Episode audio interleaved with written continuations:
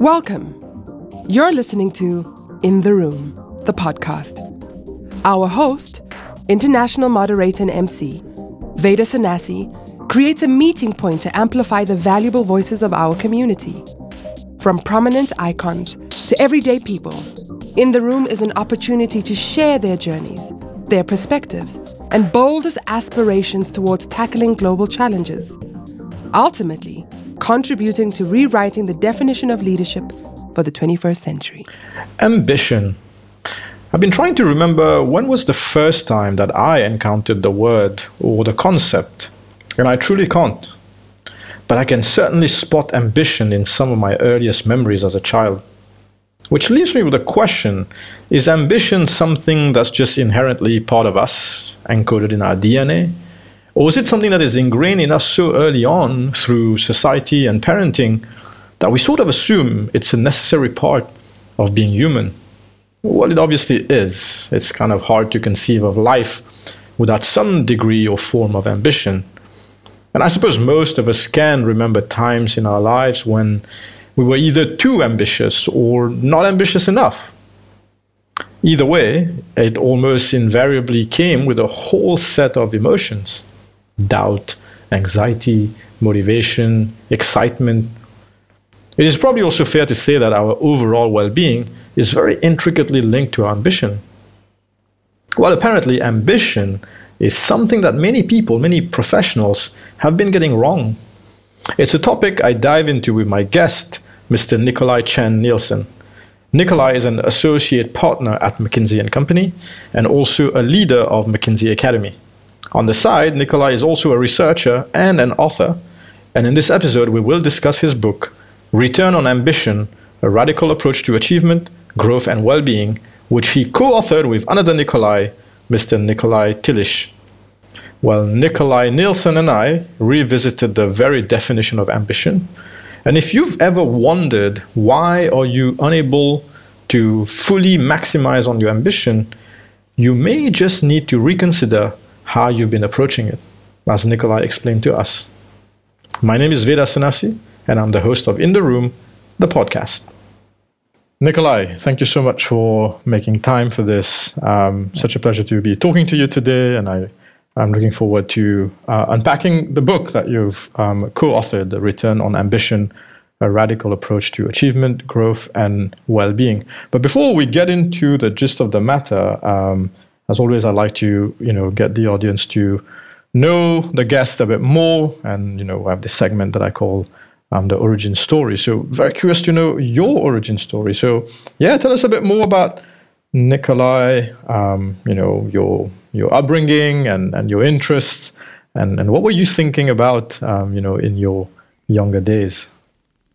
Yeah, you know, absolutely. Uh, great to great to be here and have this uh, discussion with you.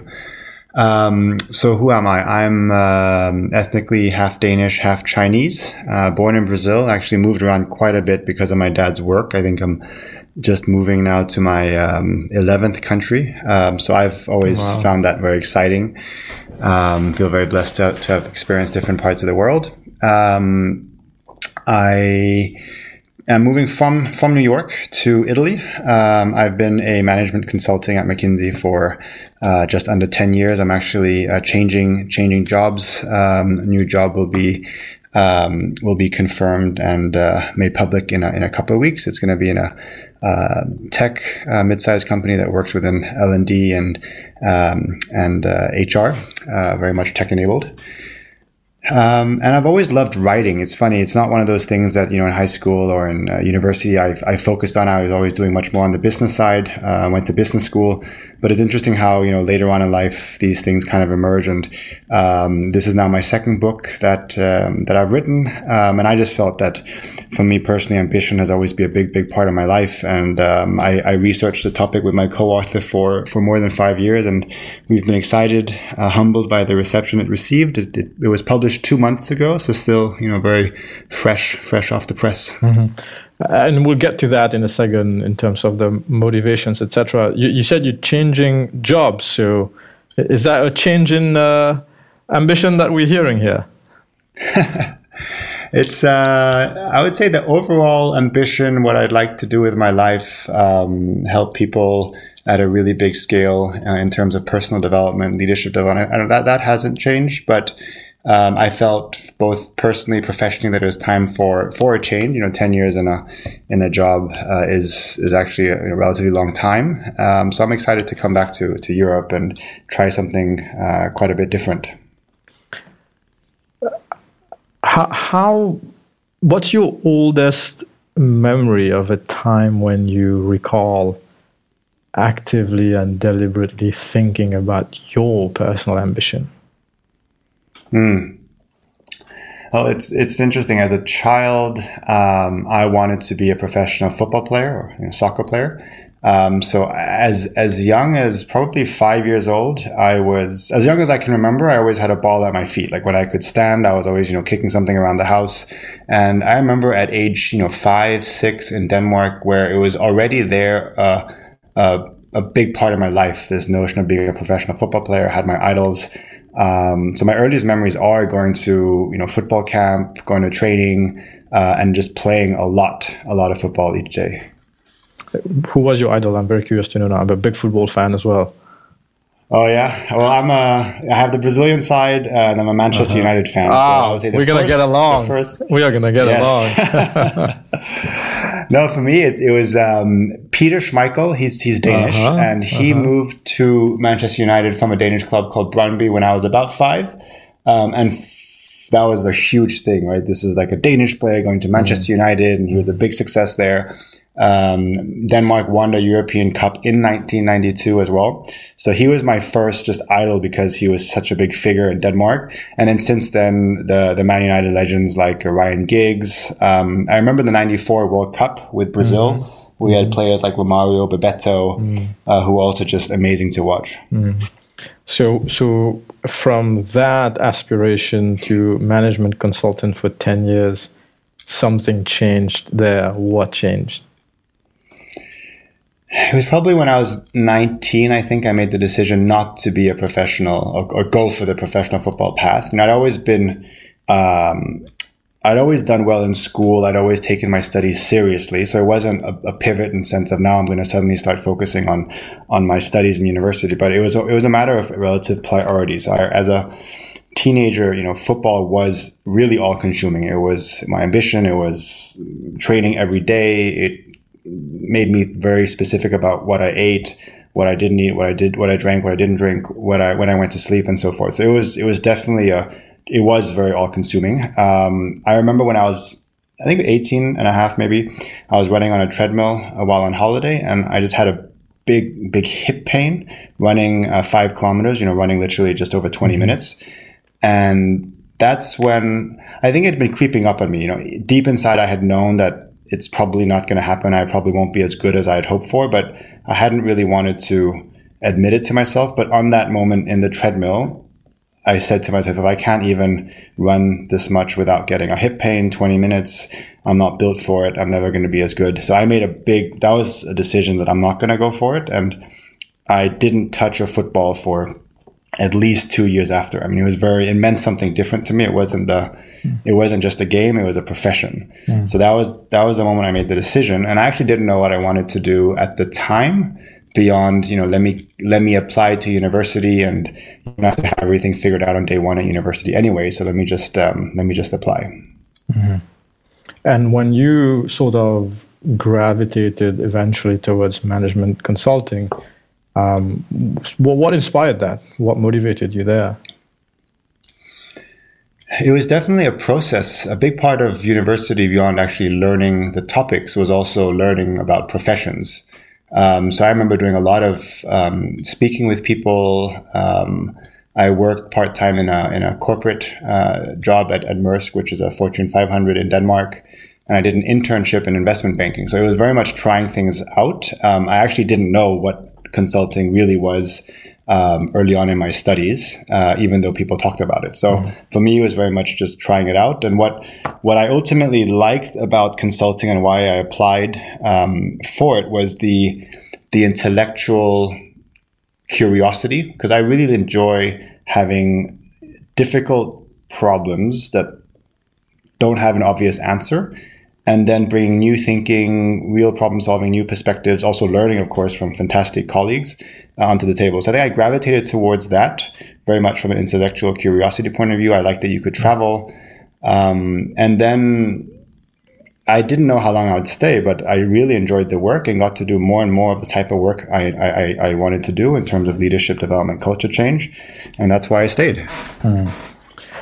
So 10 years in, in, in, management consulting, I'm going to assume here, without asking you your age, that you're somebody in your um, mid 30s, probably. Um, yeah. at, at what point did you feel the, you, you, mentioned you, you know, you've always been interested in writing, but I'm curious to know the, your desire to, to re- research and, and write about ambition was that a consequence of where where you were or uh, at sort of this stage in your life in your career or was it um, just intellectual curiosity again on a topic that seemed interesting? A little bit a little bit of both because the writing part forces you to be very clear in how you basically what you're putting down how you formulate it and whether there's a logic. Eh, you know, this is it's nonfiction, so it, of course it has to be engaging, but it also has to ultimately be grounded and and and make sense. So the intellectual curiosity for sure. Like it, I like to grapple with topics and kind of solve them by getting it down on paper, um, even if it's a blog post or something short. But for me, ambition has always been a big part of my life, just very all consuming, you know, from the football days, um, for better and worse. Sometimes it's a great gift, but also sometimes it just feels almost too much. Mm. And at university, um, being ambitious, I, I, took a lot of extra courses, uh, wanting to do more, cover kind of all the bases. And at, at my early 20s, I, I experienced burnout. And it was also another pivotal moment after the treadmill incident. This was in the apartment uh, in Copenhagen. I was in Copenhagen Business School. I remember just crashing on my couch and saying the words, I'm burned out. Where mm. before that, it wasn't really real because it was just kind of a gut feeling. I knew something was a bit off, but saying it, you know, to myself, no one else was in the room. That suddenly made it very real, uh, made it a thing. Um, and at that time, I had more questions and answers. I, I was really wondering why is something that's meant to be good, my drive, my ambition, my desire to do uh, essentially good things for the world get in the way because that can't be right. So at that time, I had more questions. And then eh, professionally, also personally, I've always been very fascinated about leadership development, personal development, and reading reading a ton of books. It, it came, I think, very naturally. Um, I always I, I, read the saying once: "You should write the book that you would want to read." and for me, this was like a what book would I have wanted to read back then, or would I still want to read today? And that's where um, the topic of ambition uh, came came very very clearly to the forefront. You mentioned something that's good, and I'm definitely intrigued by by ambition as well, and and whether it's good or bad. Before we have a conversation about whether or not it is a good thing or a bad thing, for the purpose of our audience, what, what, how would you define ambition? What, what is it? And what drives it? Where does it come from? It's a, it's, it's a fundamental question. Um, and it's also something that we looked at, you know, right at the beginning of the book. What do we even define as ambition? Um, and we have a pretty broad definition. Uh, we define as ambition um, as a, a, a strong uh, drive and yearning to achieve a future state that's different from today, challenging to get to, and personally meaningful. So there's a lot of important aspects in, in that in that phrase. It has to. It, it's it's about that drive and this yearning that you have this innate feeling that you want to go somewhere um, that it has to be a future state which is different from today, right? It's not it's not what you, where you are today, um, and equally important, it has to be both personally meaningful. Uh, so it's not someone who told you you have to do this, but you want to do it, and also challenging to get to. So you could argue graduating from high school may not be ambitious if it's just going to happen by itself. Maybe it will. Maybe it is ambitious if it's something that really requires work. Um, so that is a broad definition of ambition. It also means that um, we're not saying that a certain type of ambition is quote unquote better or worse as long as you're not harming others. You know, anything really goes if, if you fit into the, that definition. Um, and to some extent, you could say ambition is somewhat neutral. I mean, it is this drive to get somewhere. It's probably more on the positive side, but um, I think it's very. It's I think it's very innate in human beings that that there is something that we want to do, even if you're very uh, let's say, evolved and very reflective, I think people still would then call it more of a life purpose, but it's still something that you want to get to um, for the good of humanity. Hmm, interesting, uh, because uh, yeah, you, you, use the word innate, and I, and and I, and I'm intrigued as well. It, it, is ambition something that we sort of, you know, intrinsically have? It's innate. It's inside. It's, it's something that's there. You know, no matter what, right? So even even a person who one may um, choose to describe as well, this is somebody who doesn't seem to have ambition. Are we saying that everybody has it, but maybe we just don't always articulate it as individuals using sort of a language of, well, this is my ambition? Mm. No, I think that's I think that's spot on. Um, there may be some people who really might say they don't have an ambition. They they really, let's say, are very um, focused on the present, and they have absolutely no kind of interest in trying to dictate where they where they go and let things come. You know, you might have some people at that extreme, um, but I think for the vast majority uh, of of us, we we do have somewhere we'd like to go, some kind of ambition. I also do agree that the word ambition um, means different things to different people, uh, different things to different cultures. Um, that's why I harbor back on the on the two words of yearning and drive. Right? If you kind of talk more about a yearning and drive to get somewhere in the future, uh, and then maybe don't call it ambition, that that would also work um, for sure. Mm. I, I, see. So yearning and drive is important, but taking you somewhere different in the future is equally important because in the example that you gave, you could, if you had limited your definition to it's just a yearning and drive, the person who says, "Well, I yearn to just live in the moment. When I wake up in the morning, all I want to do is to be present in the moment." That's probably yeah. not ambition by the definition that you're giving, which is that, but it's not taking you somewhere further into the future? Is that is that is that to a different state? Yeah, it's an interesting uh, thought thought process because I'm just so what comes to mind is if you're really focused on let's say self development or being mindful in the moment, and ultimately, you know, I think if you do that, you also probably want to.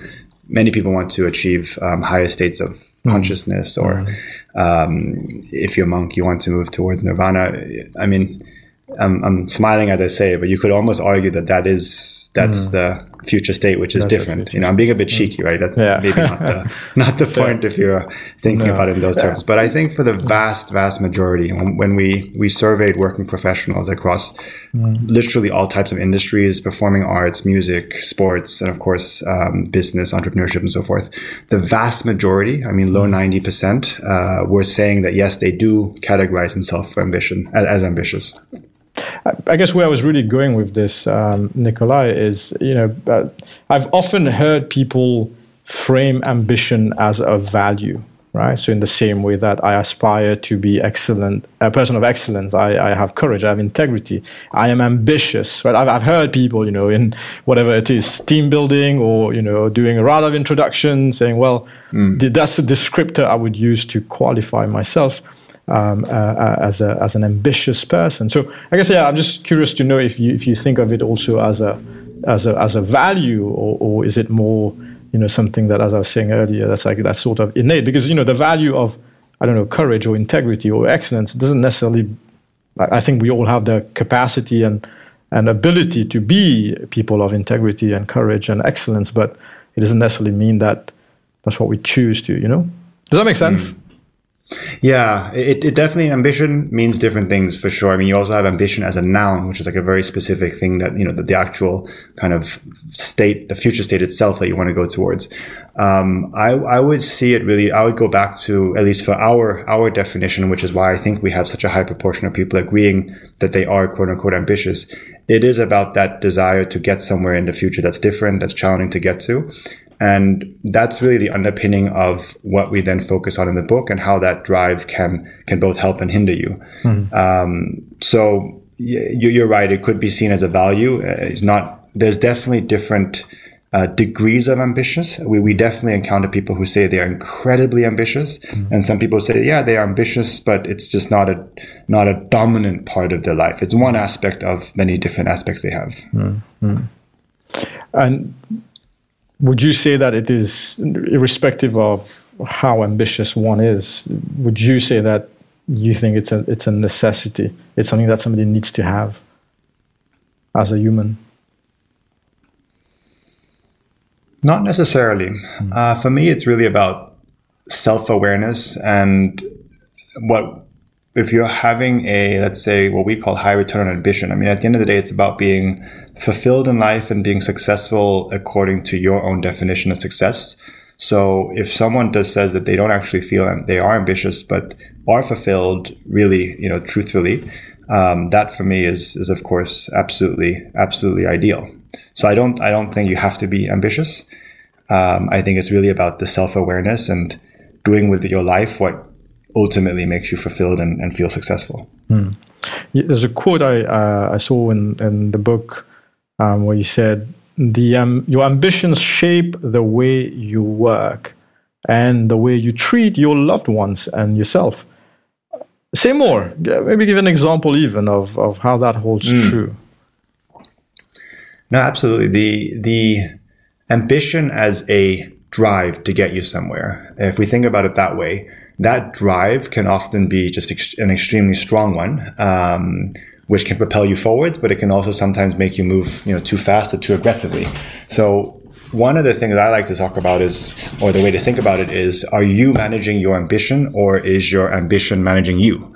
Because you have thought patterns, you have behavioral patterns that are just who you are. Uh, they've been built up over time. They've often served you very, very well. But sometimes subconsciously, they can actually get in the way. So, so an example is um, one one uh, gentleman we interviewed for the book is is Sanford Biggers. He's a interdisciplinary artist based out of Harlem. He does you know fantastic fantastic work, um, but he talks about the the um, challenge of independence. You know, he had an ambition to be uh, an artist, be successful, but he also had a mindset he talked about a romanticized idea of what it means to be an artist and be quote unquote successful as an artist. He thought, or he believed in his early career that every single brushstroke on the paintings, every single email that came out of his workshop, everything had to be done by him, had to have his finishing touch on it uh, to really be authentic. While other people around him, they were setting up teams, they were literally building workshops uh, and being much more collaborative in how in how they went about it uh, in, in, terms of creating different types of works. Um, so it, it, his his ambition to be successful as an artist led him to believe that this is important, that he had to be doing everything himself. And what he then ultimately learned through a, a, number of aha moments, including just working way, way too many hours, is that um, that that wasn't necessarily correct. You know, so you could say his ambition at that point wasn't fully helping him; it was driving him forwards, but it was also actually getting a little bit in the way. Um, I'm also curious to know why the choice of the title. Why, return? I mean, you could have obviously written about just ambition in general, uh, but why is it? Why return on ambition? Why is understanding or even measuring, as you sometimes um, you know mention in the book, wh- why is that important to understand the return on the ambition or to be to be deliberate about the return on one's ambition? Mm. That is, uh, it's for a couple of reasons. First of all, I think ambition is is a bit of a white space in the personal development market. Um, when you think about ambition, it's often for ambitious people, it's their biggest investment in life, whether you call it the time they put into it or the money or the resources, the energy. You know, they're putting a lot into achieving their ambitions, but often there is not a structured way to think about what that person is getting out of it, the way you would return on investment, return on assets. So, uh, and if you look at the personal development literature, it's often not angled towards ambitious people. It's just saying you have, you know, goal setting, you want to uh, become a better leader. It's it's it's not looking at the nuances of how ambition drives you, helps you, and also gets in the way. So that's I think one important area that you need to think very, very critically, deliberately, and you, just, you literally put words on it, put put a number on it. Um, we help the, the reader actually put a number on their quote unquote return. We can talk about that if, if that's interesting. Mm, oh, for um, sure. So I think that's incredibly important. I also think we wanted to we wanted to angle the book towards a target market who may not always be as likely to buy personal development literature or have access to or the time for for coaching, um, for example. Mm-hmm. Um, so that the return on ambition is also making it a little bit more, um, let's say, concrete. Um, and for at least some people, they like to have a, a, a quantitative output as they measure their progress. Mm-hmm. I, I will come back to that in a second. Um, there's something interesting in, in this idea of measuring and and setting a target and a goal. Um, especially in the context of the struggle that you you you describe people often face right when you are ambitious and and you said that there are if i picked up correctly four reasons you said that why why ambitious people struggle can you maybe comment a bit on that i think you talk about like the inability to like understand what is ambition and and sometimes that you know people can be ambitious about or, or, ambitious people tend to think that they need to be ambitious about everything, and that becomes a bit overwhelming. Which is why I was saying it's interesting when you talk about measuring yeah. and setting future targets on ambition. How, how do you not become over ambitious about yeah. your ability to get returns on your ambition? You know what I mean? Yeah, yeah, absolutely. Because it's uh, it's it's definitely a, too much of a good thing uh, is is no longer helpful, and um, ambition again, I, I, think it is sometimes misunderstood. So having just an open conversation about what it is and and what is your ambition. Um, is this really your ambition according to your definition of success, or is it more, you know, based on what you see around you, um, based on what society might say is, is successful? Uh, but I think asking yourself critically that that's one thing that um, you ask what gets in the way. You know, asking yourself critically and truthfully what's your ambition. I think is really really important, and then also being very honest with yourself about, for example, the size and the timeline, because oftentimes ambitious people they set the timelines themselves. Like it's relatively arbitrary, but they say, mm-hmm. I want to launch a company or mm-hmm. uh, I want to pick up a skill or hobby or, or learn a new language and I want to do X by, you know, one month or three months or by the end of the year. And, and that's, again, it's down to deliberate choices. It's not saying it's better or worse, but is this actually stressing you more out than, than it's helping you? And I also think that ambitious people oftentimes, I mean, I recognize this in my life. We, we try to do too much at once. So just asking very, very, uh, honestly, am I trying to do too much? Uh, and is the incremental, you know, task or, or, or initiative I'm taking on, is it, is it helping me or is it actually pulling it down? And I've definitely had that moments of, you know, too much is just, it's, it's really not helping me at all. And it's infecting my ability to do some of the other things I want to do in life. Mm-hmm. And it kind of goes back to that awareness piece you were mentioning earlier, right? That if you grow the awareness and you can identify that you are indeed, indeed um, being unrealistically ambitious about everything. Hence why it gets overwhelming, right? So sort of dial dial back a little bit. Yeah, it's an interesting one because we get the question: Does this mean I should be less ambitious? And, yeah. and I, I, think the absolute, the answer is absolutely not. It's not mm. about being less ambitious. It's it's about being much more deliberate because you don't want to be having a miserable life or feeling exhausted or not having time for friends uh, or vice versa. Some people actually they feel like they're not achieving their goals, you know, as, as quickly as they could, um, but then they're really doing well in the other other dimensions. You know, they're doing really well in terms of personal development, and they actually have a really really good balance in, in the in the life. So I don't think it's about saying I want to be less ambitious. Uh, it's it's much more about being intentional and deliberate about what does that actually mean for me, so that you can look back and and you know feel like you lived a lived a good life. Mm and you can be more focused about it uh, as well, right? It, it, there's something that we've been sort of discussing quite a bit at work these days is, you know, to your point, right? When you are as an organization as well, when you are super ambitious, right? You wanna you wanna be one of the best, so you want to be the best at everything and yet when you mm. need to allocate resources there's only so much resources you have yeah. and there's only so many places you can allocate them so we were having an interesting conversation about hey, what are the things that we are going to be okay scoring a B minus on? And then one of my colleagues was like, yo, I've never had this as a goal that I'm going to settle for yeah. a B minus. And it's, it's, it's, it's fascinating, right? How we are sometimes conditioned to think that you absolutely need to be excellent at, at everything.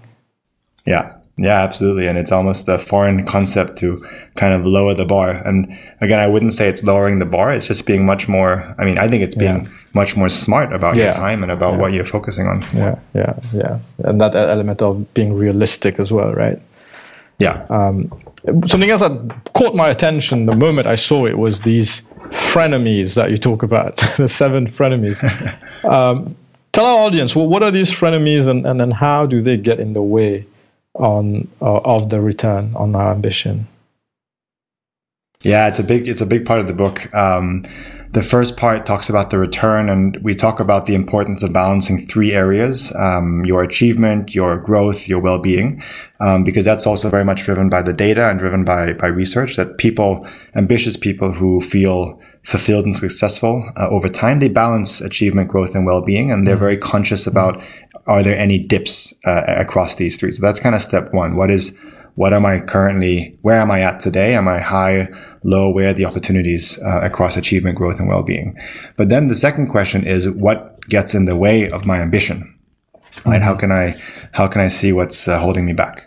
And we have the concept of frenemy um, because we found that ambitious people have um, similar thought patterns, similar behaviors that have often helped them get to where they are. They've helped them in the past. Uh, things like competitiveness and things like we talked about independence with Sanford, um, perseverance. You know, we talk about these seven seven uh, facets, but because of the fact that you're ambitious and because you have this drive and because you want to get to this future state that's different, um, they can often be overplayed. So they become an enemy. They, be, they, they, they literally get in the way. And that's why the concept of frenemy, I think, is, is really the, the main thing for ambitious people to think about in terms of what gets in the way. Um, Sanford had the, the frenemy of um, independence. And it's a good thing, right? Independence had helped him a lot become a successful artist, and he enjoyed being in solitude working on his pieces but it also held him back uh, as his challenges became more complex. And you see the same thing with competitiveness, right? It's competitiveness can be a wonderful gift, um, but in many cases it, it, can be overplayed. Perseverance, the ability to work hard. You know, I had that, which was helpful, but then it also became um, it, led me to to burnout. Mm. So we have these seven frenemies. Yeah. Uh, uh so I'm not sure if you talk about it in, in the book, but it's the idea that you can make these, you can convert these frenemies into just friends. Um, or is it that they always sort of live in that duality, but it's about sort of figuring out, um, uh, becoming aware again of which of those duality can occasionally drag you down? It is. It is both. Um, the ones you have most of, people typically recognize about at least around three, sometimes four um, frenemies, sometimes even more. Um, and I think the first thing to, to understand is that they are part of who you are, and they've they've been built up over time. There's a lot of subconscious mindsets that that that you have that make this uh, frenemy come out more strongly than others. Um, it is the balance because you do need you need to have some of it, but not not too much of it. So it's it's definitely not about saying I want to eliminate the frenemy and I don't want to be competitive anymore. Um, it's actually making sure that you have the friend side, but it doesn't become too much. Yeah, I, I hear you. Yeah, so that that thing that you said earlier around anything that's good, but when it becomes too much, then it's not. Yeah. It's it. It's not that good anymore, and and probably not sustainable either. Right. Correct. And interestingly, some people don't have the frenemy. And we would also argue that you need some of it um, to be to, to help you. So some people, for example, competitiveness one, um, I personally don't feel competitive, um, which also means I'm typically quite laid back and not that stressed. But also, I found myself needing to lean in more and say, "Hey, we really need to." Whether it's win this proposal or you know make sure this is where I need to actually go in and say this is this is something we need to push on. Mm-hmm. Um, we've had interviewees who talk about convention. You know, they've always just been out of the box and totally um, doing their own thing, but they also sometimes find that they, they, they do need to sometimes follow or at least understand kind of the more well trodden path. Don't reinvent the wheel and so forth. I was just going to ask you, how did you do 10 years of uh, management consulting at McKinsey and not be competitive? it's a competitive environment for sure. Um, but no, for me, it's I, I enjoyed my time there. I, I think the way you stay there for a long time is first of all you of course do great work that you you love to do with colleagues and clients but you have to find the balance you know you have to find a personal operating model mm. that allows you to be who you are and be be happy um, so it, it, took some time right i think mckinsey also offers a lot of support to help people actually figure out what what works for them um, and interesting you say it um, competitiveness in mckinsey of course it's there but it's also on the other hand, there's no upper limit for um, how many people we we designate, promote, um, elect to partner. Uh, in many organizations, that actually say that there's a very finite number of uh, C-suite jobs, for example. And there, I've I've probably seen more you know classic competitiveness than I have in uh, in uh, in McKinsey. Hmm. Interesting.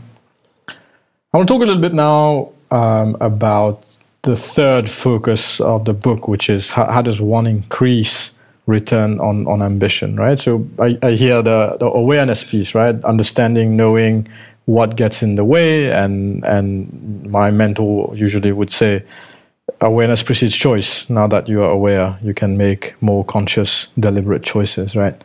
But it seems mm. that you know you you've got some other additional thoughts around how, how do how does one increase return on, on ambition? So yeah, how does one do that? Yeah, so the third part of the book is, is exactly around that topic. How do I increase it now that I know more? And um, we we put together a, a toolbox that has four tools um, about this topic, and, and, part of the you know our ambition or vision with the book is to more the you know democratize developmental coaching to bring some of these tools to a much much bigger group of people. Um, I'll definitely acknowledge that nothing you can't self coach yourself the way you can. It, we wouldn't substitute a, a, highly qualified coach, right? There's still a lot of beauty and magic that a coach can bring or a mentor. Um, but at least some of the step of the way you can get, in our opinion, with these tools um, and have some some self coaching sessions. Um, so we put together just a lot of reflective questions that essentially help the reader guide them guide through what is important uh, for them. And it starts with the first tool you know, uh, called philosophy of ambition. And, you know, that's a big term, but it's all about really defining what it is that you are trying to get towards and not necessarily set a, a destination, given that the world moves so quickly and you really don't know what's going to happen in the future, but more setting a direction, right? What's the direction for your life, for your ambition?